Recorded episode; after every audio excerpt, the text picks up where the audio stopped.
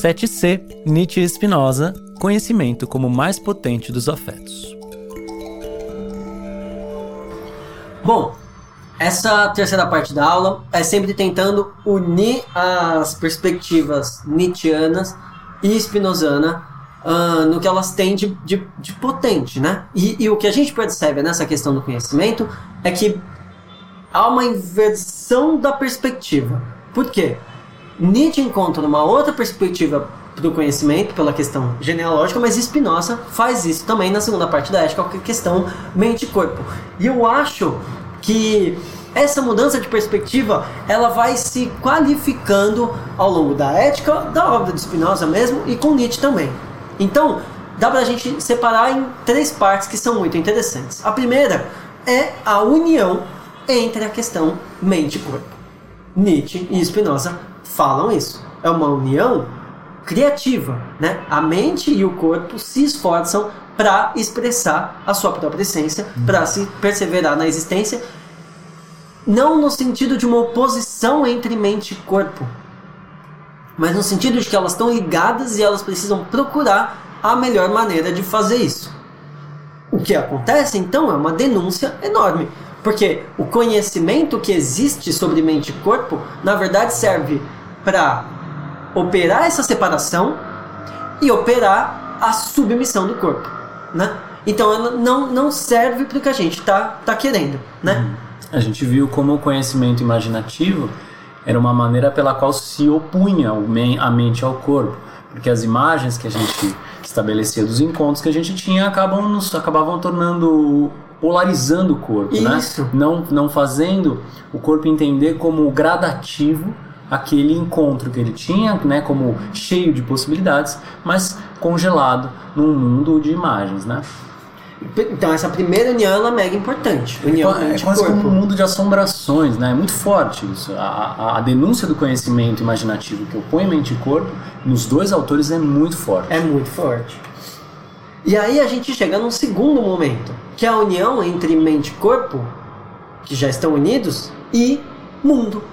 Então a gente tem uma união entre o ser humano e o mundo, né? O Spinoza falando, nós somos império dentro de um império, o que nos leva a uma segunda denúncia. O conhecimento que a gente tem não está ajudando a gente, porque ele serve simplesmente para manter o mundo como ele está. Então a gente pensa, não, eu sou eu e o mundo é o mundo. E o conhecimento que a gente tem serve para deixar o mundo como está. Uhum. Então essa segunda denúncia, ela é de novo uma oposição tosca e não uma possibilidade de uma união criativa. Né? Então a gente, o, o, o, o que o Spinoza e o Nietzsche vão poder dizer, aí já usando muito nossas palavras, é que tem duas maneiras de experimentar o mundo. A primeira vai ser com esse conhecimento fraco que quer deixar o mundo o tempo todo parado, né? Então quer operar essa separação mente-mundo. A mesma separação mente-corpo é feita numa separação nós-mundo e o mundo é visto como algo perigoso. E a gente procura apaziguar isso, se defender disso e se perseverar no nosso ser num estado de inércia. E é isso que o, que o, que o Nietzsche vai dizer que é uma fraqueza, né? A gente tá, parece que a gente está sempre correndo atrás do prejuízo, no sentido de a gente deixou esse estado de perfeição e a gente tem que voltar para ele.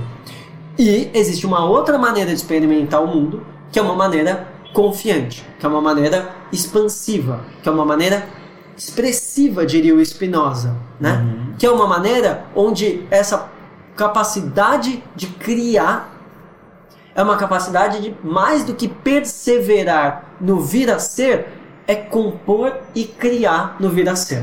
Né? É nesse ponto que a gente encontra um Deleuze falando de vitalismo de uma maneira tão forte, de uma maneira tão entusiasmada. Né?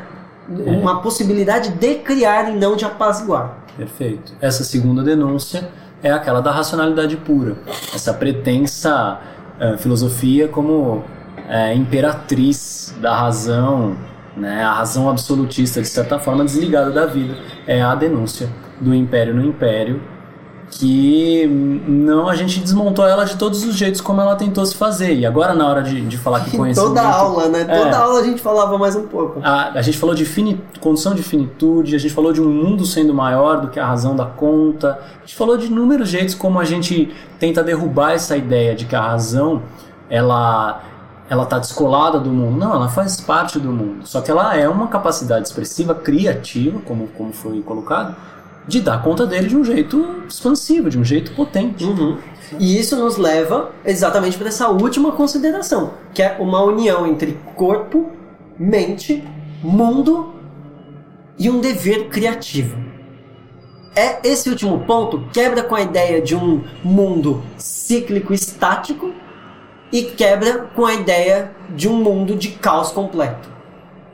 Por quê? Essa união entre mente, corpo, mundo e devir fala de uma de um dever como expressão contínua e criativa. Uhum. Então a gente quebra com essa ideia do, do, do, do universo como ainda antes da ideia do universo em expansão, né? tinha aquela ideia de universo estático, como uma foto, como um quadro, como uma identidade estática, uhum. né? onde, onde nunca se extrapola isso, sempre se está preso a isso, né?